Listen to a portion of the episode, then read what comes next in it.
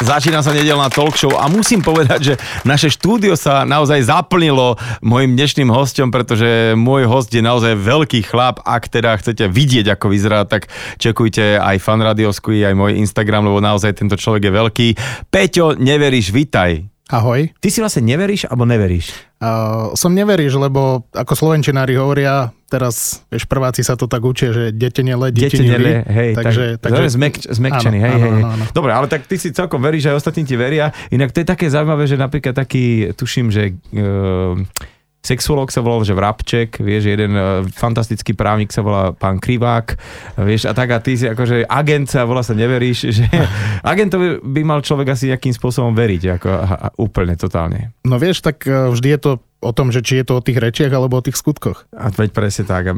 Meno. Peťko, poďme úplne postupne, lebo ty si Trenčan. Áno. Čo je asi taký prvý základný predpoklad pre Slováka, aby mal blízko k hokeju, ale nie, že samozrejme kopec Bystričanov, Košičanov, Bratislavčanov a tak ďalej, ale ty si mal k tomu hokeju vždy blízko, ty si ho aj hral? Áno, ja som hrával hokej v podstate do nejakých 16 rokov. Čiže normálne tých chalanov, ktorých aj niektorých zastupuješ, tak boli okolo teba?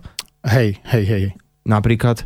No napríklad, keď sa to tak zoberie, ja síce Zdena Cháru nezastupujem, ale máme veľmi taký nadštandardný priateľský vzťah a on je o 2 roky mladší a my keď sme kedysi chodievali ako žiaci na zápasy, tak vždy to bolo také, že starý, mladý a presne sa to chodilo, že siedmaci s piatakmi a osmaci so šiestakmi, takže on chodil a bol taký akože relatívne náš mladý, no, takže s ním sa poznám veľmi dobre. A tak jeho asi sa ťažko nejakým spôsobom, nehovorím, že šikanovalo, ale vieš, také, že mladý podcem, lebo vždycky bol asi o hlavu vyšší od všetkých, či nie? Bol vyšší, vždy bol vyšší, ale na druhej strane ja som bol vysoký, takže... Inak to som chcel povedať, že vlastne, aby ste vedeli, že Peťo Neberišs, alebo Neveríš má takú prezývku, že Big P, alebo že Veľký Peter v Amerike, lebo naozaj ty si kus chlapiska. A prečo si teda prestal hrať hokej, alebo že ako sa to ukončilo? Ukončilo sa to vlastne tak, že ja som mal nejaké také zranenie, kvôli ktorému som takmer rok nemohol hrávať a v tom veku 16-17 rokov ten rok, ktorý ti chýba, tak už je dosť taký zásadný a ťažko sa to dobíha. No a tým si dal úplnú takúže pauzu od hokeja na dlhých pár rokov vraj. No ja som hokej nehrával nejakých 7-8 rokov, potom od nejakých 25-4 rokov som ho začal hrať tak ako keby amatérsky. Ja už tak, že poďme si chlapci zahrať, hej, po obede a voľný lat. No ale tak u nás v Trenčine bola aj taká dosť, že seriózna liga, taká amatérska. Hej. Veľmi aj kvalitná, lebo naozaj tých bývalých hokejistov tam bolo strašne veľa. Teraz samozrejme už je to slabšie trošku, alebo už to ani de facto neexistuje v Trenčine takáto nejaká liga.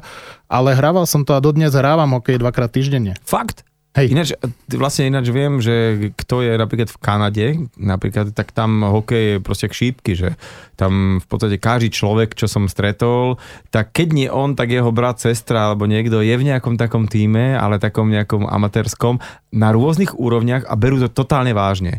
Že je to tak aj v Trenčine, hej? Že Trenčín je taká malá Kanada. No tak bolo to tak, že my v Trenčine máme radi hokej a keď je voľná príležitosť, tak hráme ten hokej, nie len hokej na lade, ale snažíme sa hrať aj hokejbal a kto nehrá hokejbal, teraz je moderný florbal, takže stále máme niečo v ruke.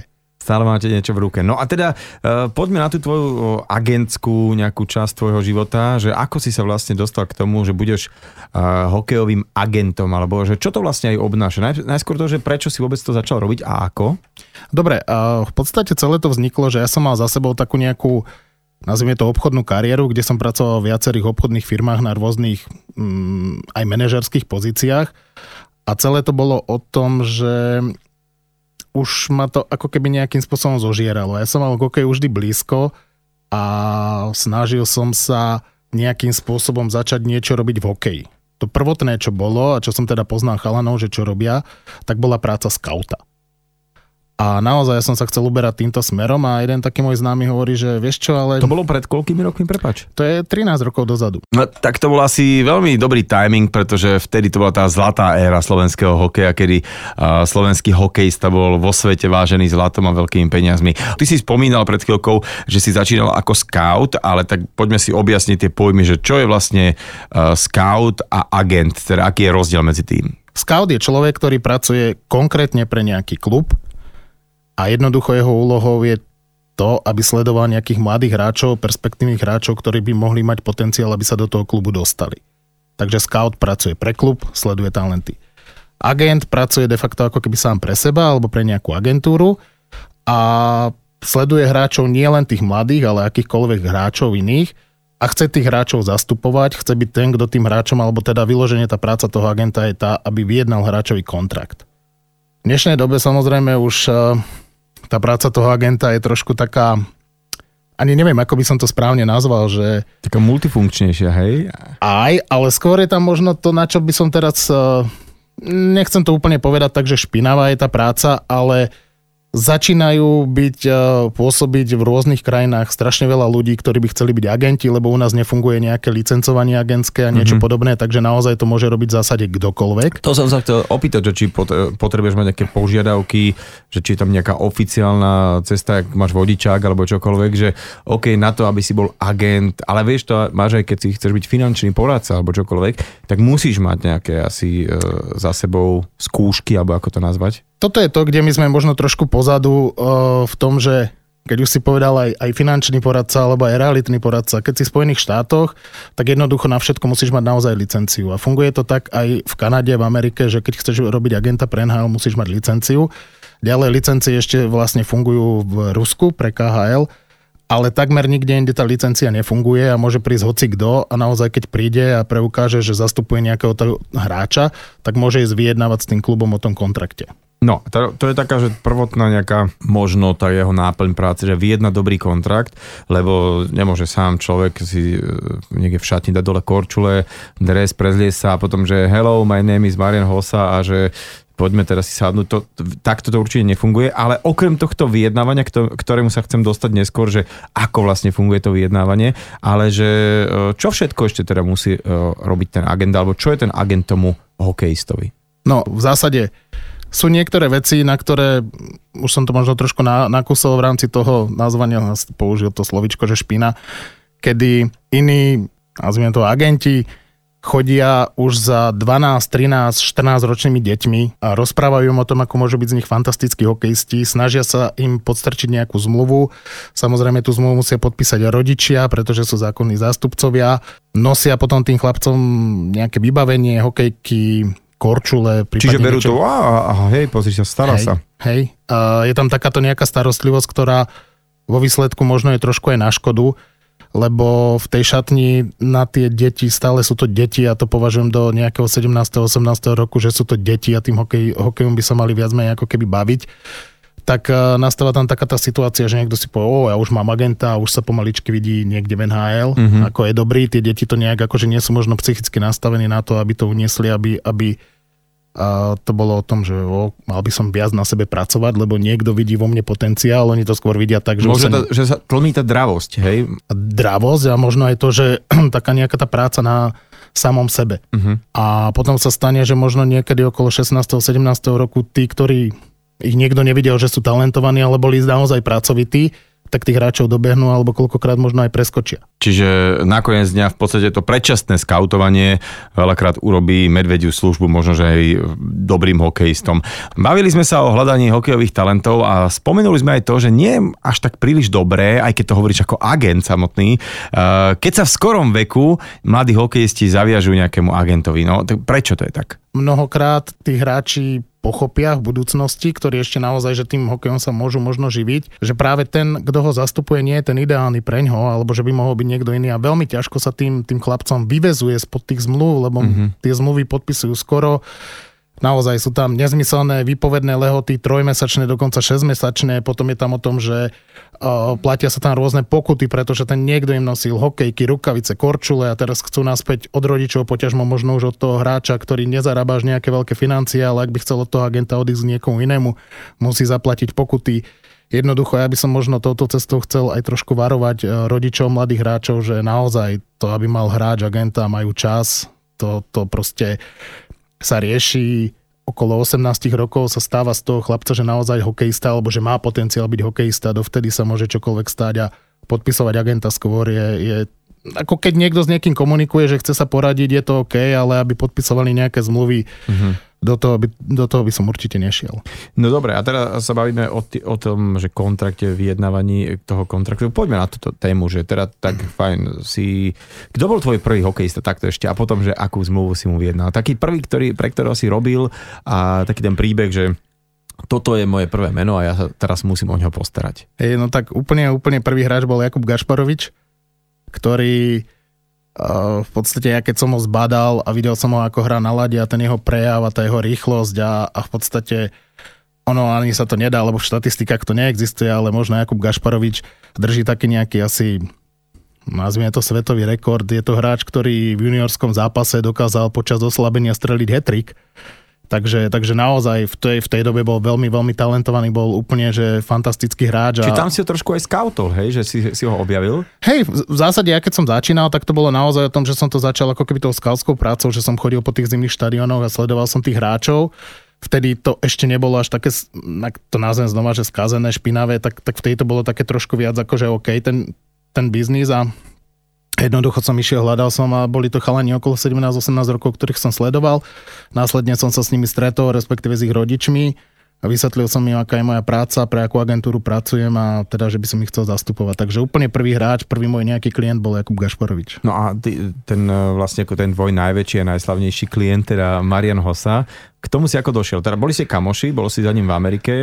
Hej, my sme sa navštevovali, alebo ja som jeho navštevoval v Spojených štátoch, ja už som vlastne začal robiť agenta. Lebo predpokladám, že on musel už mať predtým agenta, nie? Áno, on mal agenta a vlastne ja som začal robiť tú prácu. Ďalším mojim klientom bol Tomáš Tatar, ktorý bol teda ešte vtedy 18-ročný, hral za Duklu Trenčín, postupne som mal nejakých ďalších iných mladých hráčov ako Rado Tibor a Mariana Hossu som nemal ako klienta a tým, že sme mali naozaj, alebo ten náš vzťah do dnešného dňa je hlavne priateľský, a hneď v základe sme sa ujasnili to, že proste nikdy nepokazíme ten priateľský vzťah nejakým biznisovým vzťahom a to, že ja robím agenta, neznamená, že by som mal zastupovať.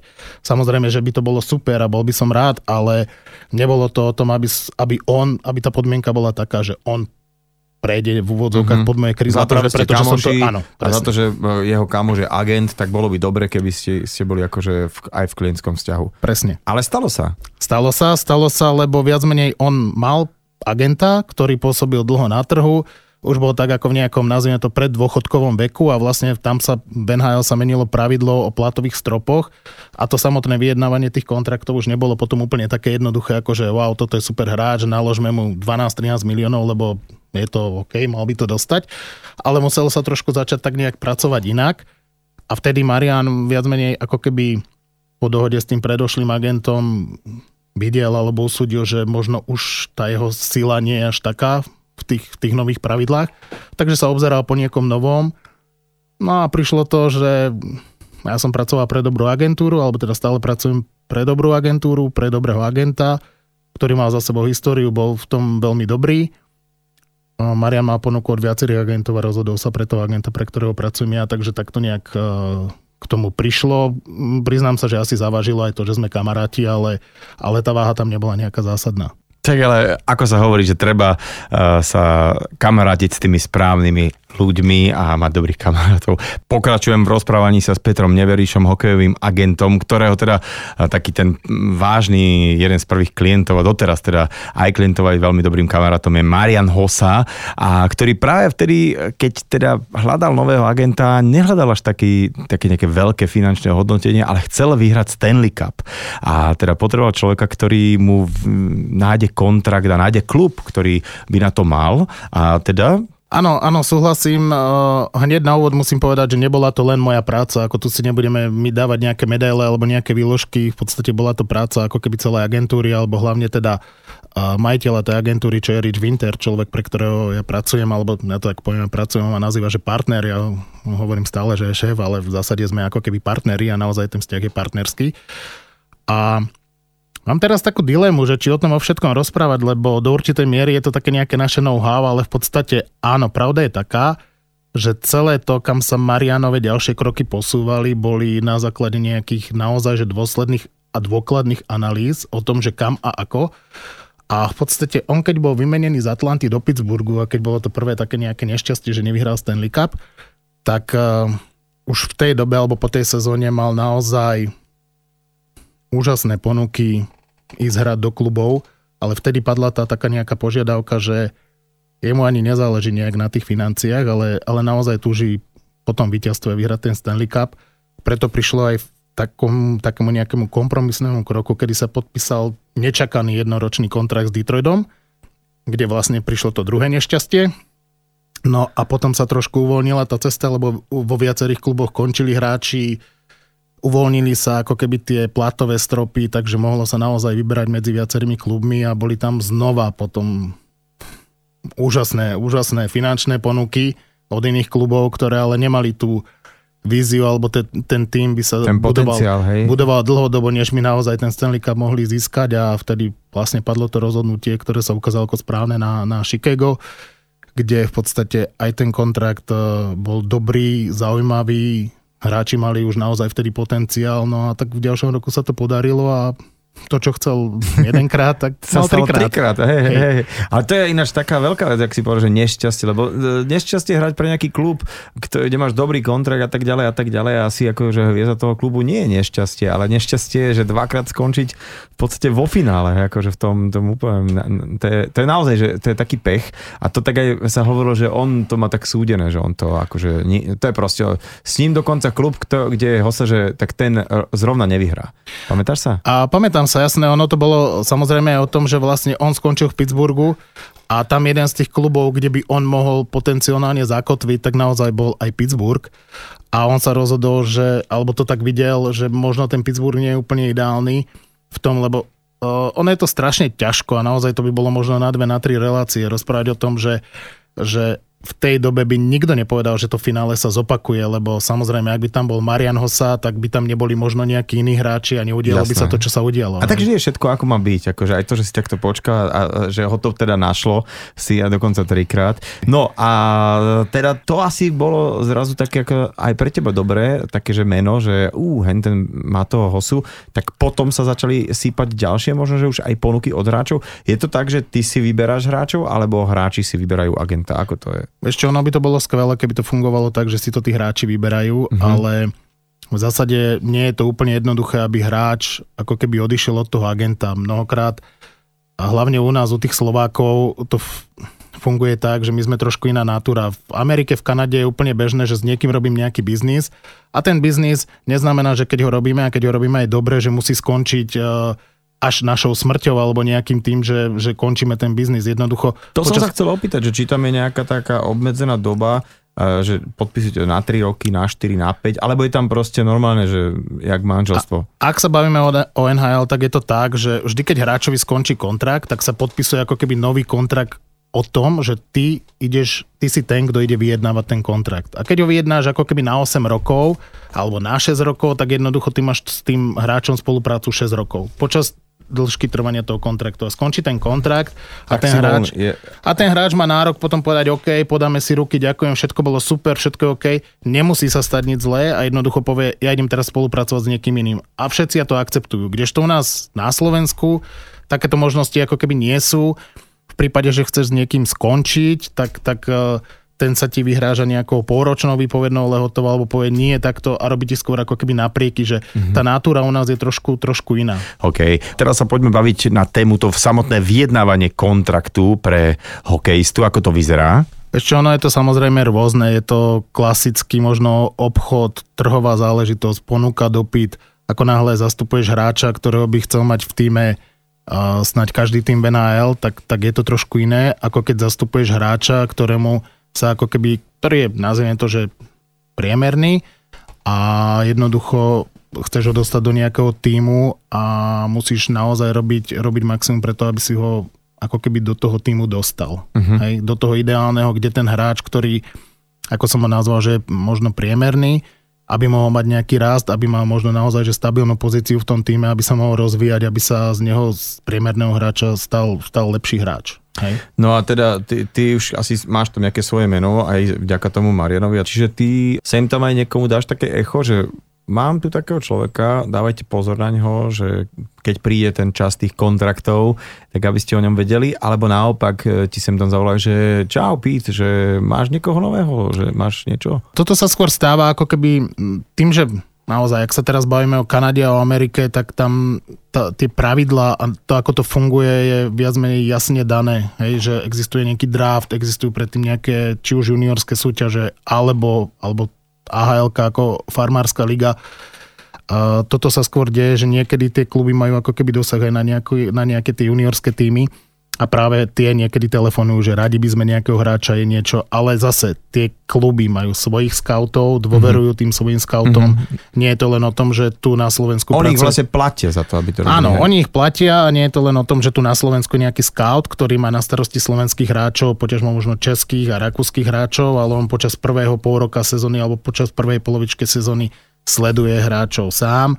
Potom následne sa menia, zavolá si fínskeho kolegu a tak ďalej, aby tých názorov mali viac, takže toto, čo a aký hráč niekoho doporučiť vyloženie, oni viac dôverujú tým skautom. Samozrejme, sem tam sa stáva, že keď už sa rozhodujú medzi nejakými hráčmi, že sa opýtajú na nejaké názory, aj agentov napríklad, alebo niekoho, kom vedia, že hej, však ty si tam, tak prosím ťa, povedz mi, čo ako ten hráč vyzerá, čo si o ňom myslíš, aký je to ich názor, a rozhodujú sa už potom sami.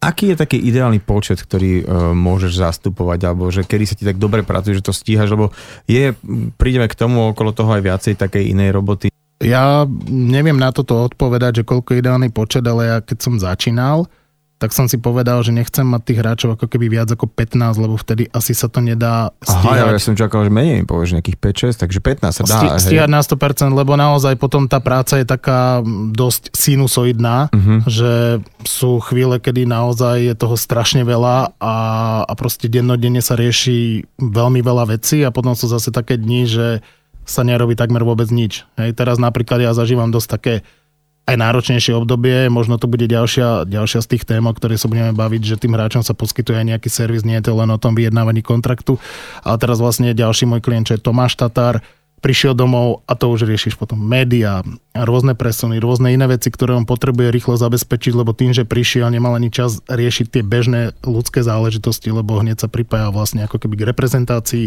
takže naozaj teraz je to obdobie trošku také hektické. Také hektické. Dobre, teda keď sme pri tých 15 hráčoch, tak povedz také mená, ktoré zastupuješ, alebo ktoré si aj zastupoval, na ktoré si také tie spolupráce hrdý. Viem, že teda tam bol ešte aj Kopecký. Áno, bol tam Tomáš Kopecký, ako vlastne, ak to tak bereme, že v rámci tých NHL hráčov Tomáš Kopecký, Marian Hossa, Marcel Hossa, bol samozrejme neskôršie aj v NHL, aj v KHL. A momentálne aktuálne v NHL hráčov, alebo teda v Kanade hráčov, ktorých mám, tak je Tomáš Tatar a Tomáš Jurčo. A potom sú to na Slovensku, v Čechách je to Andrej Šťastný, Mišo Hlinka, Kubo Gašparovič, ktorý teraz vďaka zraneniu nevieme, či nebude pokračovať v kariére, Rado Tibor, takže a plus nejakí mladí hráči, mám takého talentovaného Mareka Valacha, ktorý je v Amerike a má teraz trošku taký zdravotný problém, ale má obrovský potenciál, takže tak. Takže stále sa hýbeš do tej 15-ky, aby si to teda stíhal pokryť? Hej, a vlastne ja sa to ťažko povedať, že ti teším, lebo k tým hráčom som ešte zabudol samovyletelka, brankár, ktorý sa objavil aj v reprezentácii, ale takisto aj v Amerike, pôsobí v Amerike, chce tam ostať, hrať ďalej v Amerike, má možno šancu byť aj draftovaný, že niekedy mne sa páči to, keď je to taká nejaká šedá myška, o ktorej sa ani moc nevie a zrazu to nejak vypáli. Hej, niekedy takáto divoká karta oveľa lepšie zafunguje ako niečo, čo máš také, že je úplne prichystané a že máš pocit, že na toto môžem sadiť. Držím palce všetkým chalanom, ktorí si to naozaj že odmakali a nech im presne, že vyjde taký ten hokejový sen, ktorý si vysnívali. Keďže pôsobíš väčšinou v Amerike, predpokladám, že máš nejakú takú, že biznis angličtinu na vyššom leveli, alebo teda, že dá sa aj trošku s takou kuchynskou angličtinou, ale asi nie. Kde si sa dá učiť po anglicky? Tu alebo v Amerike? Ja to tak teraz akože sám na seba prezradím, že a nechcem tým nikoho uraziť, ale moja angličtina je taká, ja hovorím po anglicky, jak Maďar po slovensky, ale potom je otázka tá, že čo je dobrá angličtina, lebo ty prídeš do Ameriky a myslíš si o sebe, že nehovoríš dobre a zrazu zistíš, že hovoríš fantasticky, oproti tomu, jak už v Amerike je tá angličtina naozaj že zdegenerovaná, rôznymi tými cudzincami a tými vecami. A potom ale hráčmi, ktorí prichádzajú z celého sveta a väčšinou tam Hej, áno, pre mňa najkrajšie po anglicky rozprávajú napríklad Rusi, lebo tým rozumieš úplne krásne, lebo hovoria jak ty na začiatku, hej, že je tvrdo, ale nie je to úplne totál nejaká, že biznis angličtina, ale v rámci toho hokejového biznisu tá angličtina je, lebo to sú tie frázy, že naozaj musíš ich vedieť, musíš ich ovládať. V tej oblasti si doma v rámci. Ale ak by sme sa išli baviť o nejakých realitách a začne tam niekto rozprávať biznis realitnou, nejaké tie ich frázy, tak to by sme možno aj viacerí nerozumeli. Čiže je to skôr asi aj pre tie kluby o tej dôvere v toho agenta, že máš už čo to za sebou, máš aj teda mená a aj výsledky, že OK, presunul si človeka, dosiahol čo to. Takže je tam skôr to meno, hej?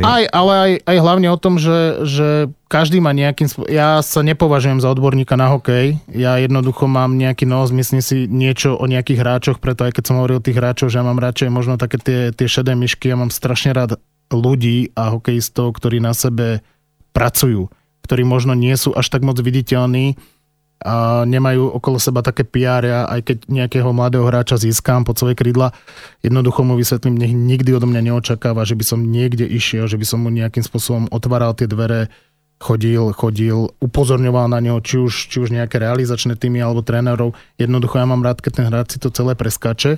Mám s tým skúsenosť, že potom v budúcnosti je ďaleko odolnejší a ďaleko lepší v mnohých tých ostatných sférach, lebo hokej nie je len o tom, že idem na ľad a zahrám hokej.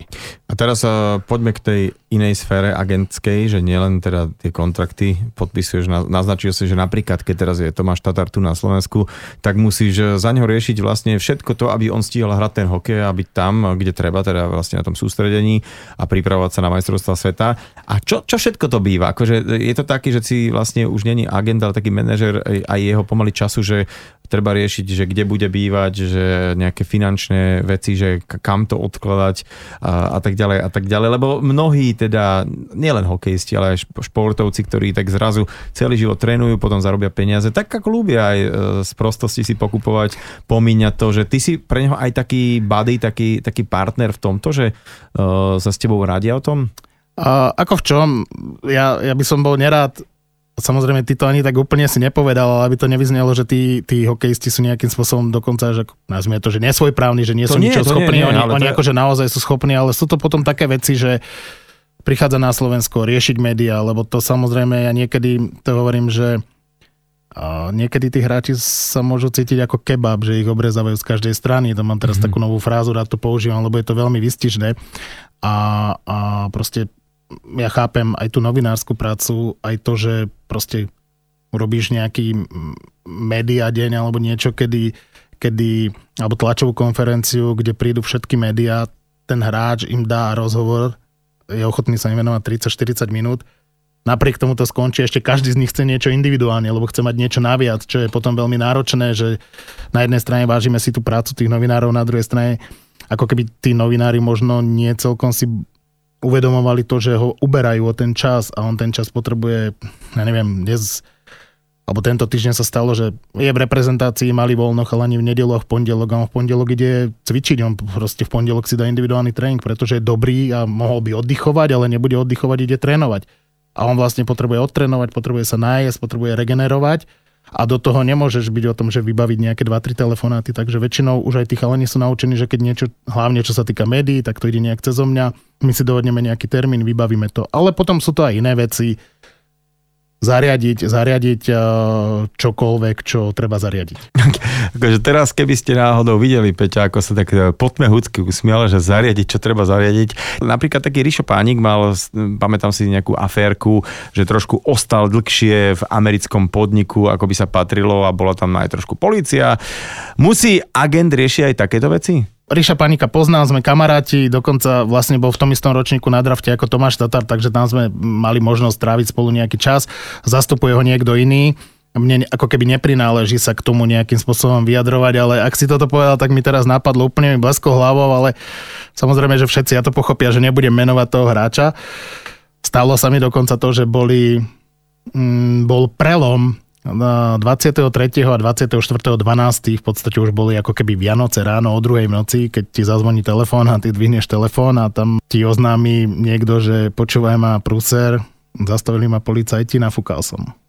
Čo robiť? Hej? Že sú také tie veci, kedy ako prvé a ten hráč bol vo veku, dajme tomu medzi 18 a 20 rokov a jednoducho nemal tú silu volať najskôr rodičom, ale volať najskôr mne.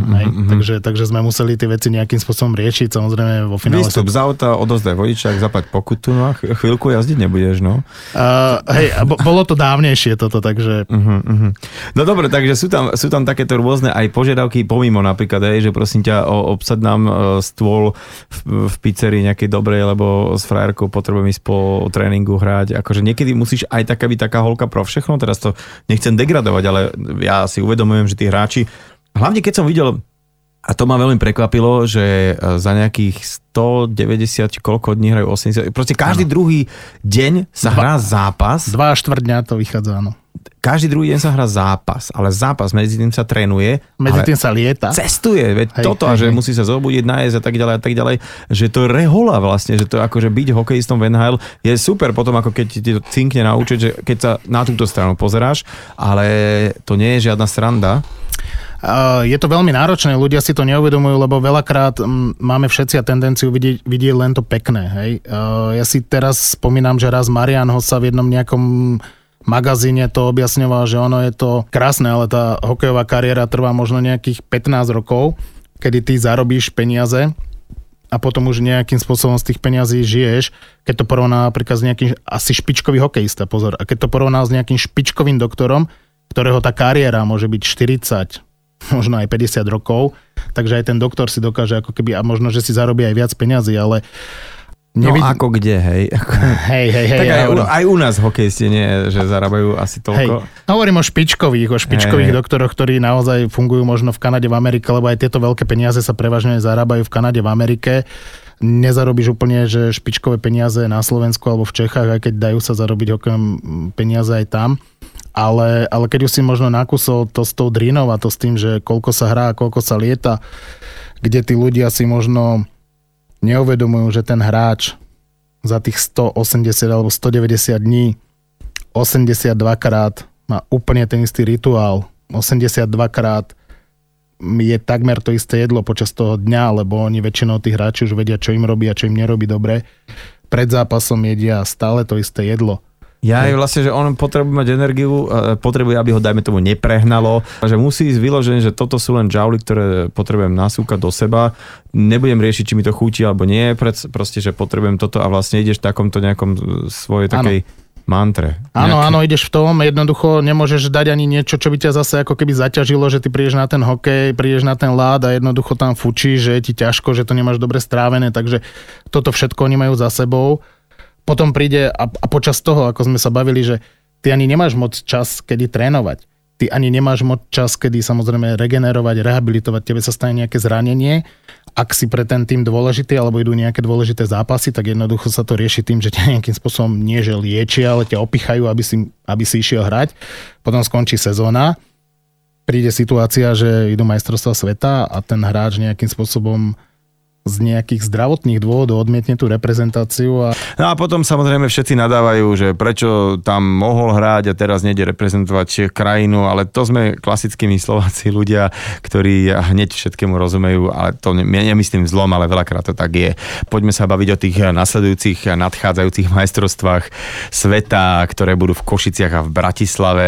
No, v roku 2011 tu sme mali majstrovstvá sveta a veľmi sme tam ako Slovensko nejak neurobili veľkú dieru do sveta. Pritom sme mali teda dosť silnejší, aspoň čo sa týka mien tým.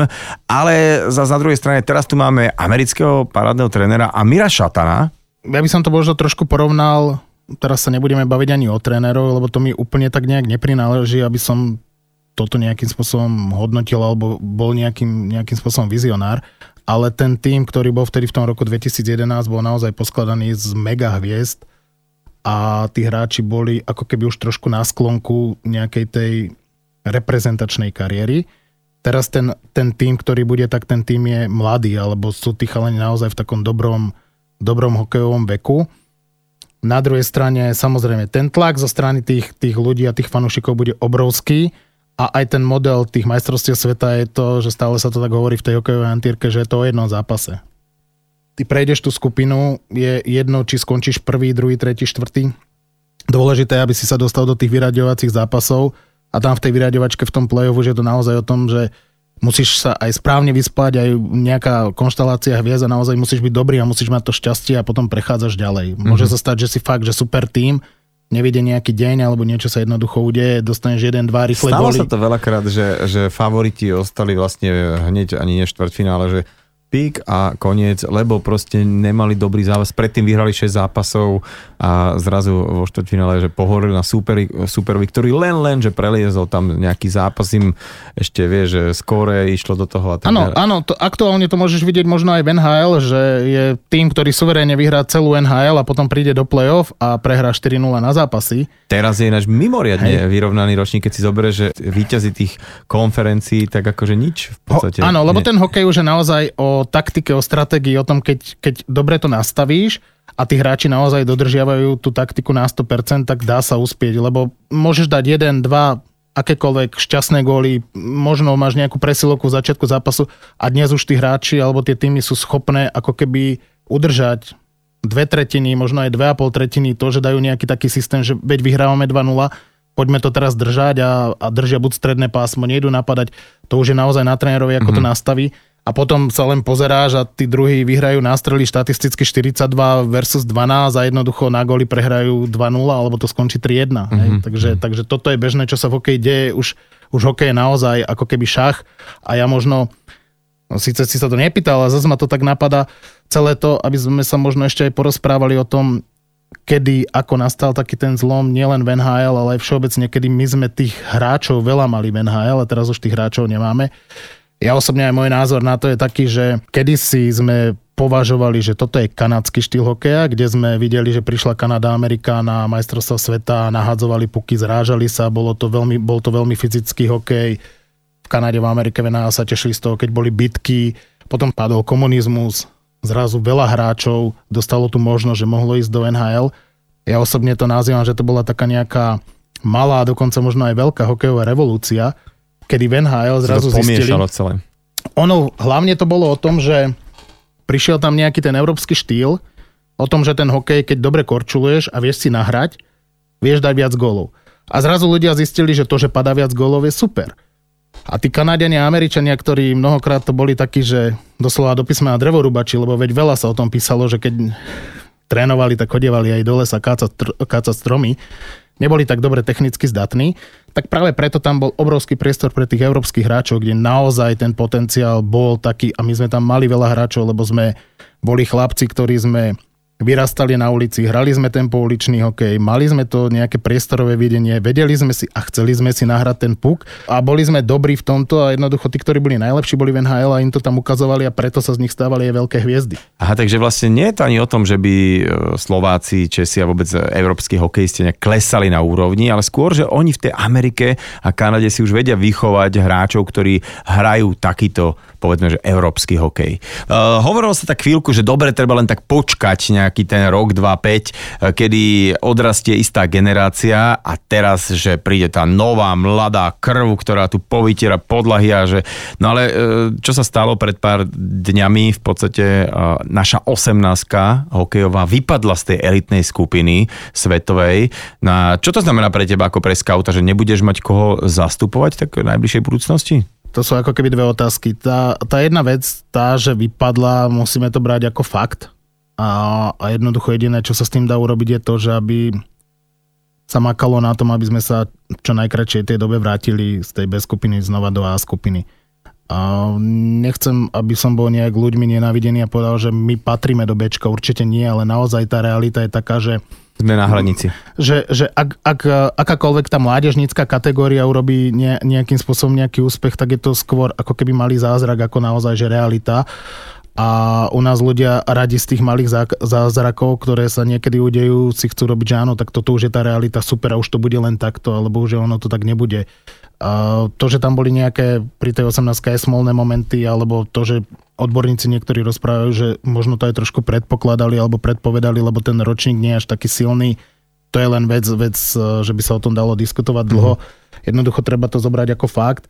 Mne osobne sa páči, že sú ľudia, ktorí na Slovensku už majú nejakým spôsobom snahu a tendenciu niečo s tým hokejom urobiť, ale... Aj z dlhodobého hľadiska. Hej, len na druhej strane tých vecí, ktoré sa zanedbali a ktoré možno nie sú úplne správne nastavené, ak by sa, je to tak strašne nabalené, je to tak obrovský koláč, že jednoducho ja sám sa čudujem, alebo je strašne ťažké, aby tí ľudia vedeli, že z ktorého konca do toho kusnúť, a myslím si, že z ktorého konca kusnú do toho koláča, tak nájde sa zase ďalších x ľudí, ktorí povedia, nemali ste z tejto strany ísť na to, mali ste z tejto strany.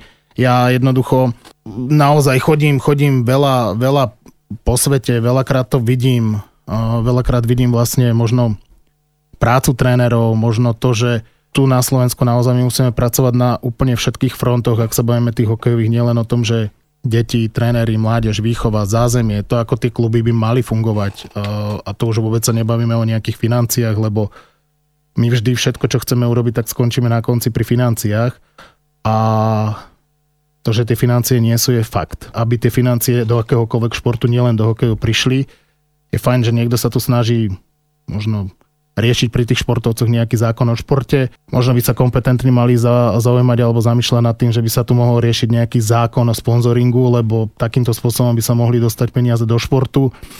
Preto napríklad v Čechách ten šport funguje relatívne lepšie, a nie len hokej, ale aj všetky ostatné športy, pretože je tam nejaký zákon o sponzoringu, ktorý funguje, ktorý v princípe v jednoduchosti, ja nie som zákonodárca, nie som ani právnik, ani vôbec nič, ako naozaj treba to brať tak s nejakou nadsázkou, ale ak ľudia, podnikatelia, firmy, ktoré na Slovensku platia dane, by mali napríklad tú možnosť, že OK, budem sponzorovať nejaký šport. A... Nebudeš platiť túto hodnotu daní, že ten balík je 100%, čo má zaplatiť dane, ale rádovo v 10% niečo, čo by si mal zaplatiť na daniach, môžeš urobiť ako sponzoring, jednoducho máš potom z toho reklamu. Že nie sú to len 2% pre neziskovky, ale je to naozaj pre konkrétny nejaký šport. Naozaj, lebo potom sa môže stať aj to, že nejdu peniaze iba do hokeja, lebo vieš, my sa tu bavíme, sme my hokejový národ? Sme my fotbalový národ? My máme Tatry, my sme kedysi mali dobrých skokanov na lyžiach, prečo my nie sme lyžiarsko-skokanský národ? Alebo niečo, že... na každej olympiáde zrazu sa tešíme z úspechov kanoistov, vieš, a vodákov, a pritom tiež, keď sa prídeš pozrieť do Liptovského Mikuláša, tak tam akože živoria v podstate, akože že je to divné, že potom sa všetci objímajú s nimi, ano. Ale v podstate podmienky majú úplne hrozné na ten šport. Áno, a z tohoto hľadiska my teda by sme nemali byť, že hokejový národ, alebo hokejová krajina, ale mali by sme byť skôr vodácka krajina, hej, lebo tam sú najväčšie úspechy, ale to, čo som chcel povedať, že potom naozaj sa môže stať, že ak by bol dobrý zákon o tom sponzoringu, že naozaj mnohé iné športy budú napredovať, lebo môže byť nejaký rodič, ktorého dcera chodí na gymnastiku a on povie tak, OK, tak ja to vrazím do toho gymnastického klubu a nakúpim tam náradie a my zrazu za pár rokov môžeme mať dobrých gymnastov na olympiáde. Musím povedať, že ja úplne zdieľam tento tvoj názor, lebo je to jeden zo spôsobov, ako dostať peniaze do športu. Bavili sme sa o tom financovaní športovcov a športu ako takého, ale ja viem, že peniaze sa dajú využiť aj ináč, napríklad nielen pre hráčov, ale aj pre trénerov, ktorí sa môžu zdokonalovať, povedzme. Mne sa stalo naozaj veľakrát, keď som na cestách po Spojených štátoch alebo po Kanade, stretnem českého trénera, ktorý je na stáži, na súkromnej stáži. On si zoberie svoje peniažky, on zavolá nejakým hráčom v NHL, ktorých kedysi on trénoval, s ktorými má proste nejaký vzťah, zavolá, poprosí, ide, zoženie si letenku, vybaví si hotel, ten hráč mu dohodne meeting s hlavným kaučom. On si urobí s ním nejaký polhodinový meeting, dohodne si tam meeting s trénerom, ktorý je na oslabenie. Ide, vidí 2-3 tréningy, posunie sa do iného mesta, v inom meste zase s iným hráčom, absolvuje toto, ide na nejakú takúto dvojtyžňovú súkromnú stáž, že sám do seba vie investovať peniaze, Vráti sa, získal tam nejaké know-how, potom sa to snaží aplikovať medzi tými svojimi hráčmi a tým pádom sa posúva alebo dostáva sa na nejaký vyšší level. V živote som tam nestretol nejakého slovenského trénera. Znova, je to o tom, že možno tí tréneri naozaj, ktorí to robia, aj by to chceli, ale je to fakt, že aj finančne náročné, aby išiel niekam, aby si zobral nejaké svoje súkromné peniažky, si má zobrať hypotéku, požičku len na to, aby vsadil všetko na jednu kartu, že teraz bude zo mňa dobrý tréner, lebo sa idem vzdelávať. Teraz si povedal takú ešte jednu vec, že všetko na jednu kartu vsadiť. Mne kto si povedal taký, čo sa celkom tak ako zaoberá tým aj hokejom alebo športom všeobecne, že ešte taký jeden maličký aspekt tam je, že vieš, keď boli takí tí Miro Šatan, Žigo Palfia, Demitra, takáto celá generácia, nebudeme ani všetky menovať, tak oni proste mali len plán A. hrám hokej a bude som ja dobrý hokejista, alebo už nič. A že dnes vlastne, ale to je zase logické, že dávaš deti na šport, ale zároveň nechceš, aby mali len tento plán. A tak ich dávaš trošku aj študovať a tak ďalej, lebo že keď to nevyjde, zraníš sa, tak aby si neostal len tak akože bez vzdelania. Ale tým pádom, ako keby ten človek už to mal mentálne v hlave nastavené, že on nemusí, na to, povedzme, že vieš, proste ísť do 150% výkonu na tom ľade, lebo on v podstate... Je to tak, že keď niečo príde, tak vlastne skončí s tým, lebo však vlastne on ešte aj študuje právo alebo čokoľvek, že ešte aj taký divný taký moment, ktorý ale nemôžeme vyčítať tým rodičom. Ja na to poviem napríklad Miro Šatan, Paolo Demitra sú moji rovesníci, ja som proti ním hrával. Môžem to ako keby aj zo svojej skúsenosti povedať, že my v tej dobe, keď sme hrávali hokej, tak ten hokej sme naozaj hrali, pretože sme ten hokej ľúbili, mali sme ho radi a hrali sme hokej a bolo to v časoch komunizmu a my sme absolútne netušili alebo ani nevedeli, nemali sme odkiaľ vedieť, že existuje nejaká NHL. A už alebo vôbec... že by sa tam raz niekedy mohol niekto z nás dostať. A už vôbec sa neriešili nejaké ani financie, ani také, nebol internet, proste z tých televízií to bolo všetko cenzurované, to si nevedel a jednoducho hrali sme ten hokej, že ho ľúbime. A v tej dobe to bolo aj také, že jednoducho aj keby si nebol hokejista, tak každý, či už si sa dobre učil, alebo neučil si sa dobre, tak v tej dobe každý mal nejaké zamestnanie. Mm-hmm. Hej? Alebo si išiel, bol si vyučený čokoľvek, lebo keď si chcel hrať hokej, nešiel si na nejakú lepšiu školu, išiel si, dajme tomu, na nejaké učilište a neriešil si to, lebo potom to bolo také, že okej, dohrám hokej, skončím hokej a budem robiť to, čo som sa vyučil. A my sme si vždy robili tak trošku z toho...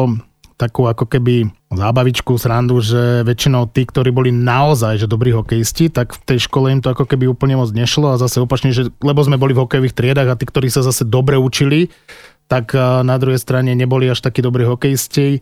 Bolo zopár výnimiek a jedna z nich to aj padla. Miro Šatan bol taký, že bol aj dobrý hokejista, aj sa dobre učil. Miro, pozdravujem ťa. My pozdravujeme Mirka Šatana, ak nás teraz niekde počúva, pozdravujeme ťa, Šárky.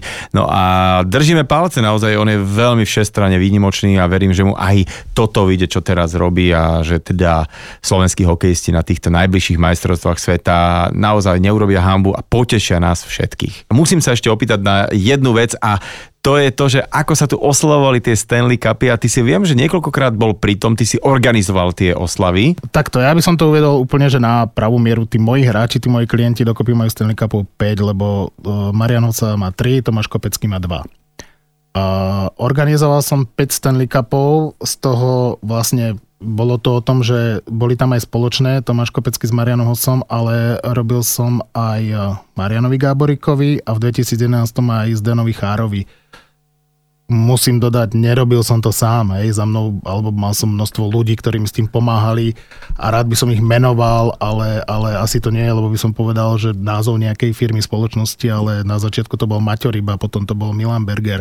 Jednoducho boli tam chalani naozaj, ktorí, bez ktorých by sa to nedokázalo a bez Katka podpory. Uríčka. Veľa ľudí. No a pointa je teraz tá, že keď bol prvý Stanley Cup, ktorý Marian doniesol v 2010, tak naozaj prišli z Toronta, zo Siene Slávy tí ako keby najvyšší z hľadiska tých bodyguardov. A ja si teraz pamätám, že Marian Hossa vtedy mal ten Stanley Cup 2 alebo 3 dní a Marianov detko si ich zobral trošku pod palec.